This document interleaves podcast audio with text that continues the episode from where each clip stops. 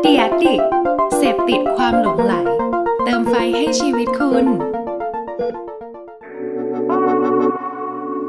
Welcome to an Addict Podcast.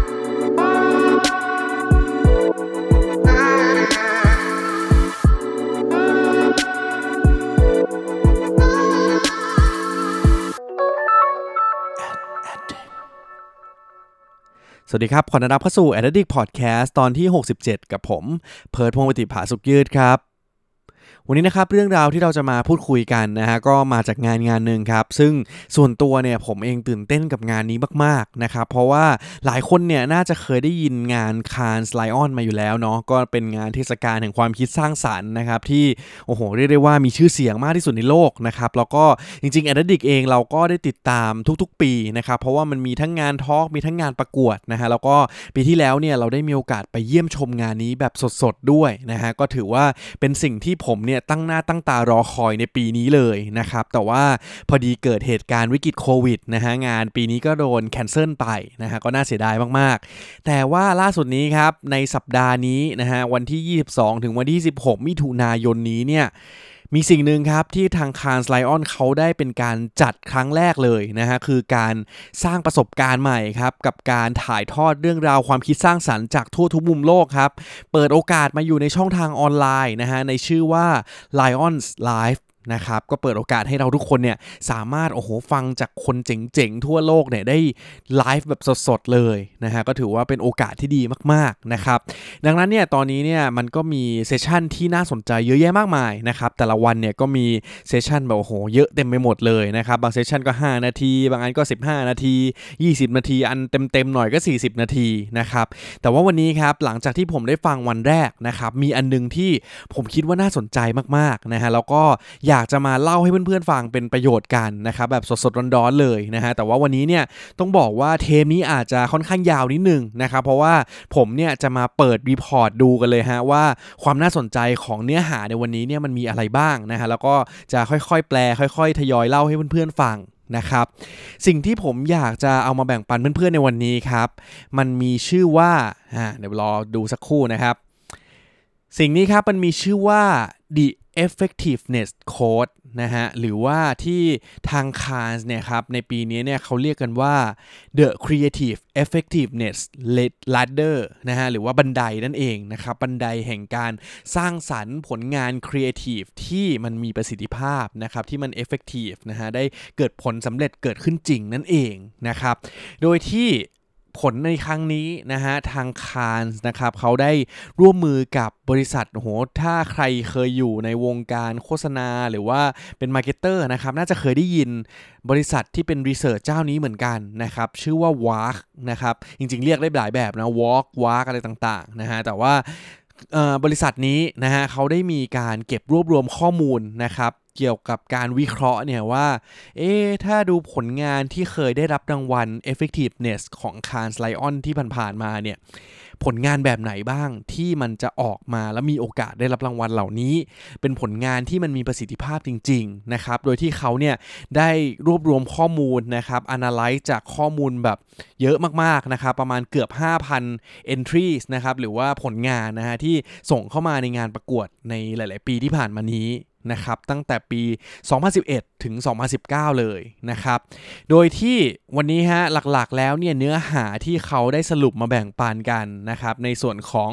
The Creative Effectiveness Ladder เนี่ยบันไดแห่งการสร้างสรรค์งาน Creative ให้เกิดประสิทธิภาพนี้นะครับมีอยู่ 6 ขั้นด้วยกันนะครับ ซึ่งแต่ละขั้นเนี่ยก็จะสะท้อนในมุมมองจุดเด่น หรือการตอบวัตถุประสงค์ที่แตกต่างกันไปนะฮะแต่ว่าแต่ละอันเนี่ยบอกเลยว่ามันเป็นแนวทางที่ถ้าสมมติว่าเราสามารถสร้างสรรค์ผลงาน แล้วมันตอบโจทย์ขั้นใดขั้นหนึ่งขึ้นมาได้นะครับแน่นอนว่ามันไม่สามารถตอบโจทย์ได้ทุกขั้นหรอกนะฮะบางแบรนด์บางผลงานเนี่ยอาจจะสร้างสรรค์ได้ 1 มุมเนาะหขั้น บางแบรนด์อาจจะได้แบบเฮ้ยหลายขั้นเหมือนกันนะฮะแต่ว่าถ้าสมมติว่าสร้างสรรค์สิ่งเหล่านี้ได้เนี่ยรับรองเลยผลงานของคุณเนี่ยมีโอกาสได้รางวัลสูงมาก แล้วก็มีโอกาสที่จะประสบความสำเร็จมาก ๆเลยนะครับ เดี๋ยวเราลองมาดูกันครับว่า 6 ขั้นนี้เนี่ยจะมีอะไรกันบ้างครับ เรามาเริ่มต้นกันที่ขั้นแรกเลยนะฮะ เดี๋ยวผมจะค่อยๆดูข้อมูลไปพร้อมๆกับทุกคนเลยนะครับ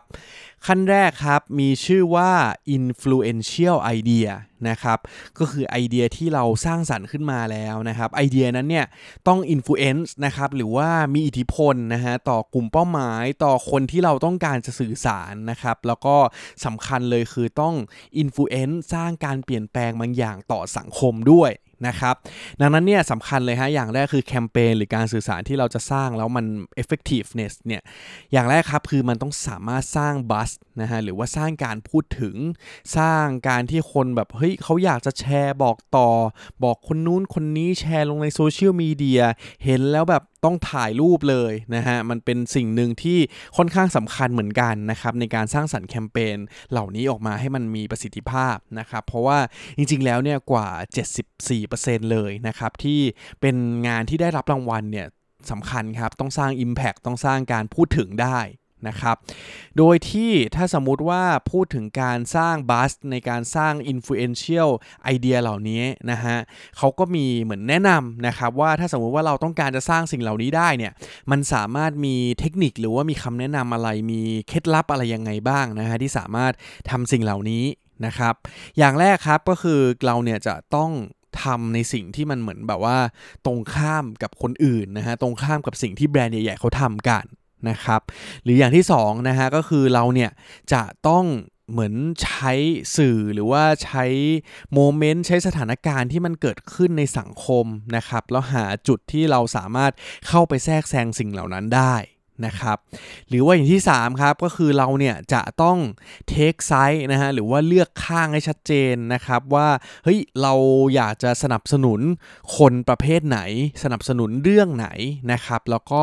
เต็มที่กับสิ่งนั้นเลยครับสู้ให้มันถึงที่สุดเลยนะฮะสำหรับความไม่เท่าเทียม ความไม่แน่นอนความที่มันไม่เป็นธรรมอะไรต่างๆนะฮะเพราะว่าพอทำสิ่งเหล่านี้แล้วเนี่ยมันมันได้ใจคนแน่นอน นะครับ นี่ก็เป็นคำแนะนำนะฮะสำหรับบันไดขั้นแรกที่เรามาแนะนำวันนี้นะครับ ก็คือ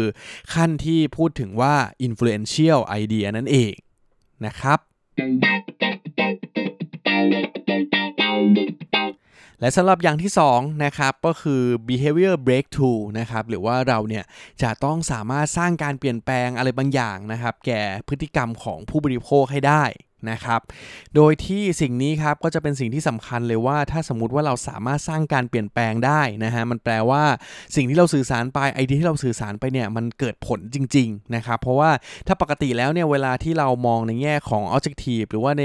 แง่ของวัตถุประสงค์ในการสื่อสารนะครับแน่นอนว่ามันก็มีหลายวัตถุประสงค์เนาะบางอันก็เป็นแบบเฮ้ยการรับรู้การอะไรต่างๆนะฮะแต่ว่าสิ่งที่มันทำได้ยากเนี่ยคือการทำให้คน action นะครับหรือเกิดการเปลี่ยนแปลงพฤติกรรม นะครับดังนั้นเนี่ยคำแนะนำของเขาครับสามารถทำยังไงได้บ้างนะฮะเพื่อให้มันตอบโจทย์สิ่งนี้นะครับอย่างแรกครับคือเราเนี่ยจะต้องตั้งเป้าหมายให้ชัดเจนนะฮะว่าพฤติกรรมที่เราออกแบบมา เพื่ออยากให้คนเกิดการเปลี่ยนแปลงเนี่ยมันคืออะไรนะครับก็ต้องเริ่มต้นให้ชัดเลย นะฮะส่วนอีกอย่างหนึ่งครับก็คือการที่เราเนี่ยวิธีในการที่เราจะสร้างการเปลี่ยนแปลงพฤติกรรมได้นะครับเราก็จะต้องทำยังไงให้ไอเดียครีเอทีฟของเราเนี่ยมันเข้าไปอยู่ในชีวิตประจำวัน เข้าไปอยู่ในไลฟ์สไตล์ของเขานะฮะทำให้เขาเนี่ยค่อยๆซึมซับนะฮะแล้วก็อาจจะสามารถสร้างการเปลี่ยนแปลงเหล่านั้นได้เหมือนกันนะครับเป็นอะไรที่ทำให้เขาเนี่ยเกิดเป็นเหมือนรูทีน เกิดเป็นเหมือนกิจวัตรประจำวัน นะครับ แล้วก็อย่างที่3ครับก็คือทำให้เขาเนี่ยรู้สึกว่าไอพฤติกรรมใหม่ ๆ ที่เราอยากจะให้เขาเปลี่ยนแปลงไปเนี่ยมันดูน่าสนใจ มันดูดึงดูด มันดูเป็นสิ่งที่เขาแบบเฮ้ยฉันอยากจะทำบ้างอะทำแล้วมันดูเท่ทำแล้วมันดูแบบฉันภูมิใจในตัวเองนะนะครับตัวอย่างเช่น การลดใช้ถุงพลาสติกหรืออะไรต่างๆ เหล่านี้นะครับก็เป็นสิ่งหนึ่งที่เราต้องหาดูนะฮะว่าไอเดียอะไรที่ทำให้เขาเนี่ยรู้สึก attractive นะฮะหรือว่ารู้สึกเฮ้ย มันดึงดูดฉันมากๆเลยนะครับ นี่ก็เป็นส่วนที่2ครับก็คือการที่เราเนี่ยจะต้องเปลี่ยนพฤติกรรมของผู้บริโภคให้ได้นั่นเองครับ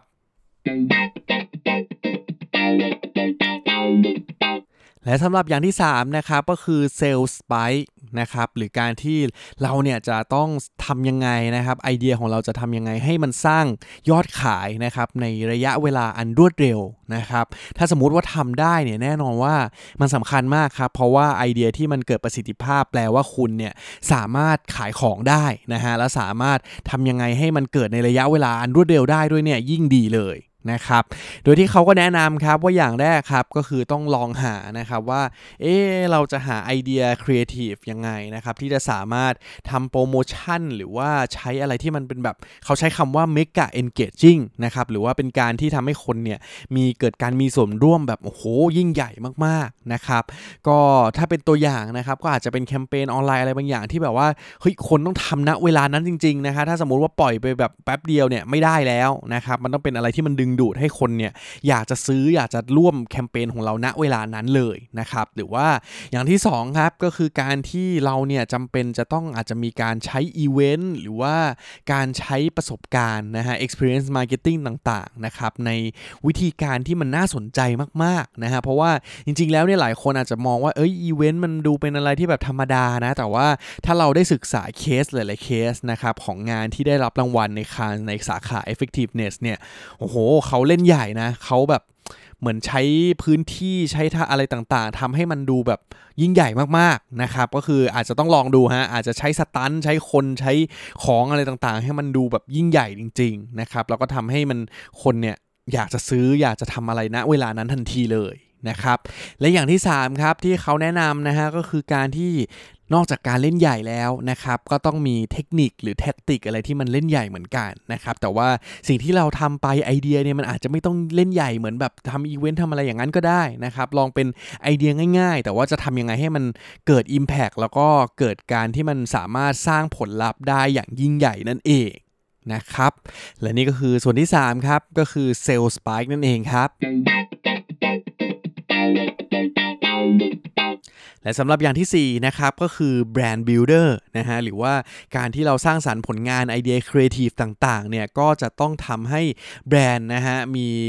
การที่คนเนี่ยโอ้โหเขาหลงใหลหลงรักแบรนด์เรามากยิ่งขึ้นนะครับทำให้แบรนด์เนี่ยมันมีภาพลักษณ์มันมีอะไรที่มันดียิ่งขึ้นนั่นเอง นะครับ โดยที่เคล็ดลับนะฮะในการทำเนี่ยอย่างแรกก็คือแบรนด์นะครับจะต้องเป็นการเหมือนว่าผูกมัดนะครับสร้างมิตรให้คนเนี่ยเขารู้สึกว่าเขาเนี่ยเป็นฮีโร่นะฮะจริงๆหลายคนเนี่ยจะชอบเข้าใจผิดว่าเฮ้ยเวลาเราทำการสื่อสารเราทำอะไรไปนะครับ ตัวแบรนด์เนี่ยจำเป็นต้องฮีเป็นฮีโร่สิ ไม่ใช่นะฮะ จริงๆ ถ้าสมมุติว่าการคุณเนี่ยจะสามารถสร้างแบรนด์ให้มันดีจริงๆเนี่ยคุณจะต้อง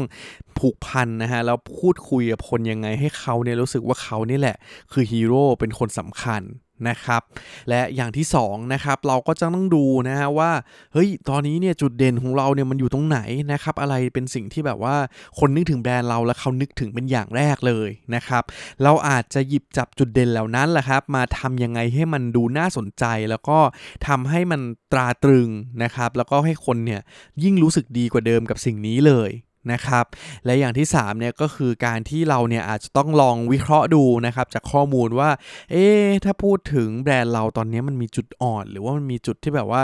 ค่อนข้างด้อยกว่าคู่แข่งเนี่ยตรงไหนไหมนะฮะแล้วลองหาโอกาสครับหาไอเดียที่มันโฟกัสในเรื่องนี้เลยนะครับแล้วทำให้มันโดดเด่นขึ้นมานะฮะก็จะทำให้แบรนด์ของคุณเนี่ยเข้าไปอยู่ในใจคนแล้วก็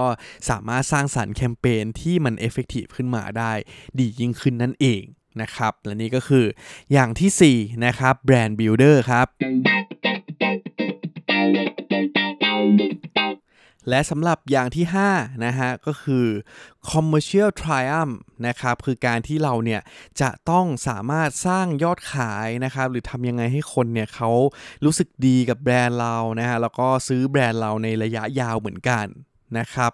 โดยที่เคล็ดลับนะฮะในการที่จะสามารถสร้างสิ่งเหล่านี้ได้นะครับ มันจะกลับมาที่คำคำหนึ่งเลยครับ ซึ่งเป็นคำที่ผมเชื่อว่าหลายคนเนี่ยน่าจะได้ยินมาบ่อยเหมือนกันนะฮะคือ storytelling นะครับเราเนี่ยจำเป็นต้องสร้างการสื่อสารที่มันแบบว่าเฮ้ยหาวิธีการเล่าเรื่องยังไง ให้มันรู้สึกแบบว่า ไม่ว่าจะนานขนาดไหนนะฮะเรากลับมาดูเรื่องนี้ทีไรเนี่ยเราก็ยังรู้สึกอิ่มเอมใจอินไปกับเรื่องเหล่านี้ นะครับมันจะเป็นพลังที่แบบว่า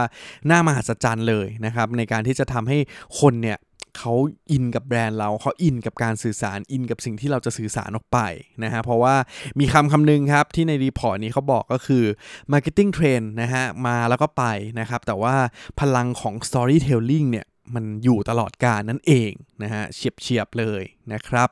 ส่วนอย่างที่2ครับก็คือเราเนี่ยจำเป็นต้องลองหาวิธีในการทำยังไงให้ผู้บริโภคเนี่ยเข้ามาเป็นส่วนหนึ่งของไอเดียเราให้ได้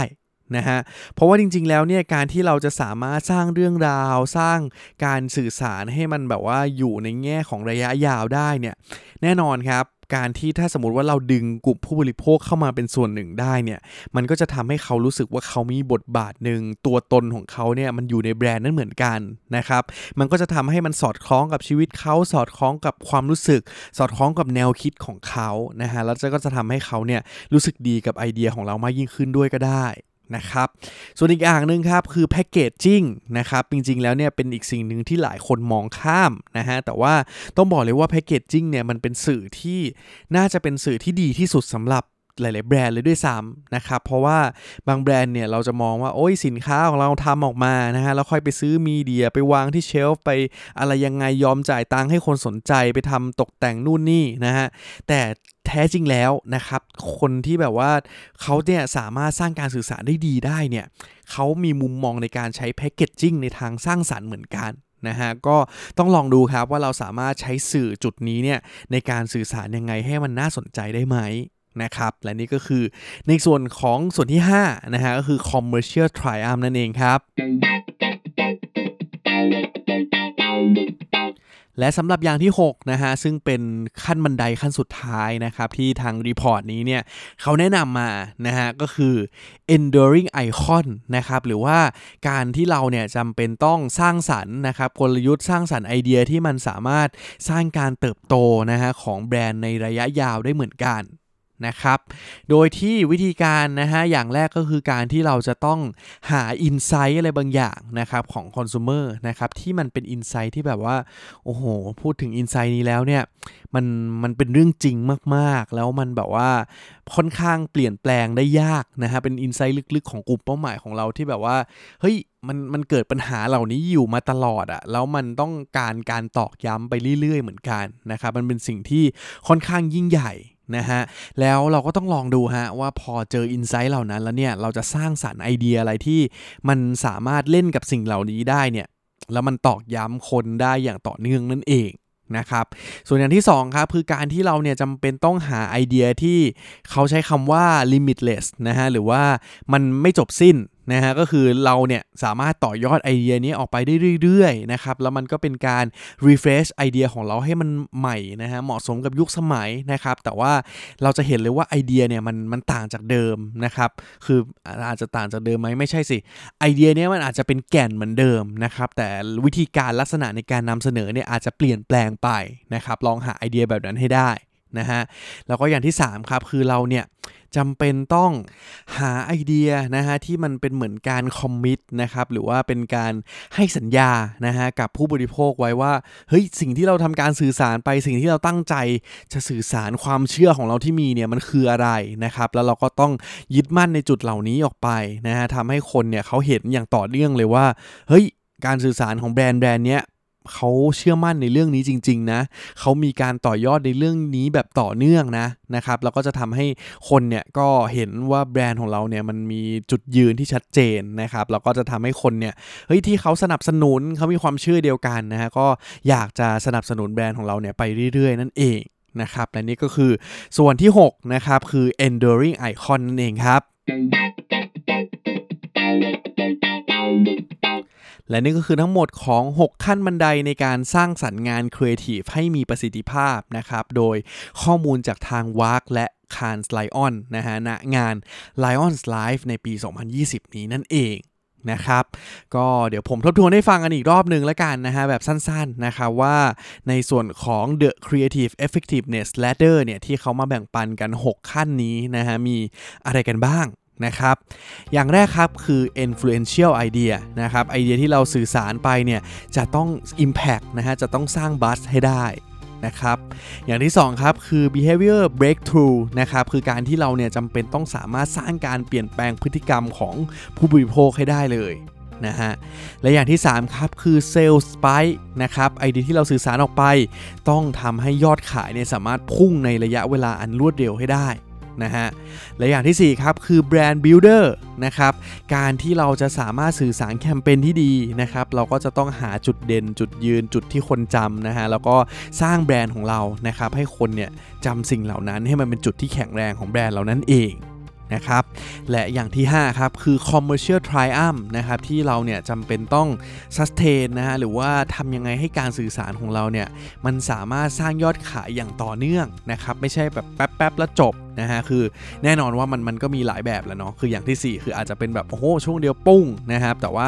เป็นแบบที่ 5 เนี่ย มันก็ต้องหาวิธีในการ sustain ออกไปเรื่อยๆ ให้ได้ด้วย นะครับ ส่วนอย่างที่ 6 ครับ ก็คือ enduring icon นะครับ คือเราเนี่ยจำเป็นต้องอาจจะมีการวางแผนระยะยาวเลยนะฮะว่าความเชื่อต่างๆ สิ่งที่เราทำต่อไปเนี่ยมันต่อยอดได้ไหมนะครับ มันสามารถเอาไปสปินออฟต่อได้เรื่อยๆไหมนะฮะก็เป็นอีกจุดหนึ่งที่เราจำเป็นต้องทบทวนนะฮะแล้วก็วางกลยุทธ์กันให้ดีนั่นเองครับและนี่คือทั้งหมดของ Addict Podcast ตอนที่ 67 ในวันนี้ นะครับ ก็ถือว่าเป็นข้อมูลอันนึงที่ผมคิดว่ามันน่าสนใจมากๆนะฮะแล้วก็อยากจะหยิบจับมาแบ่งปันเพื่อนๆแบบ real-time เลยนะฮะเพราะว่าอย่างวันนี้ตอนนี้ผมอัดอยู่ในตีสองครึ่งแล้วนะฮะคือฟังไปเมื่อตอนแบบ ค่ำๆนะครับแล้วก็จริงๆมีไลฟ์นะฮะแล้วก็หลังจากนั้นเนี่ยทำงานเคลียร์นู่นเคลียร์นี่แล้วก็เพิ่งมาได้อัดพอดแคสต์นะครับยังไงก็เดี๋ยวผมจะแปะลิงก์นะครับที่เพื่อนๆเนี่ยสามารถเข้าไปดาวน์โหลดเนื้อหาเต็มๆกันได้นะครับเพราะว่าเป็น report อันนึงที่ผมแนะนำเลยว่าลองไปทำความเข้าใจกันดูนะครับมันน่าจะเป็นแนวคิดดีๆเหมือนกันนะครับที่ทำให้เราเนี่ยสามารถสร้างสรรค์ผลงานครีเอทีฟนะฮะที่มันมีประสิทธิภาพจริง ๆ ได้นั่นเอง นะครับ ก็นี่เป็นส่วนหนึ่งนะครับ แค่เป็น session เล็กๆ session เดียวเท่านั้นนะครับ ในงาน Lions Live ที่ผมบอกไปนะฮะ ซึ่งในตลอดสัปดาห์นี้นะครับ ลองไปติดตามมันได้ครับ มีเนื้อหาที่น่าสนใจอีกเยอะแยะมากมายนะฮะ แต่ว่าสำหรับใครที่ไม่มีเวลาติดตามเลยนะฮะ แต่ว่าอยากจะขอแบบอัปเดตหน่อยนะครับ ทุกคืนสัปดาห์นี้นะครับ ลองไปดูที่ hashtag at addict x lion life นะครับ เราจะมีการสรุปนะฮะเนื้อหาที่น่าสนใจนะครับของเซสชันหนึ่งนะฮะในแต่ละวันเนี่ยมาแบ่งกันแบบสั้นๆนะฮะให้เพื่อนๆเนี่ยเป็นประโยชน์ก่อนนอนกันนะครับ ลงสัก5้าทุ่มเที่ยงคืนนี่แหละครับ ก็ลองไปดูกันได้ นะครับ วันนี้ก็ขอบคุณทุกคนมากครับ ที่ติดตามฟัง a d d i c t Podcast นะครับ แล้วก็ช่วงนี้ฮะเราก็มีรายการที่หลากหลายเพิ่มเติมเยอะแยะมากมายเลยนะครับ แนะนำให้เพื่อนๆเนี่ยลองเข้าไปรับฟังรายการอื่นๆ ในช่องของ The Addict Podcast ของเรากันได้นะครับ ก็ขอบคุณทุกคนมากครับ ไว้เจอกันตอนหน้าครับ สวัสดีครับ Thank you for listening at Addict Podcast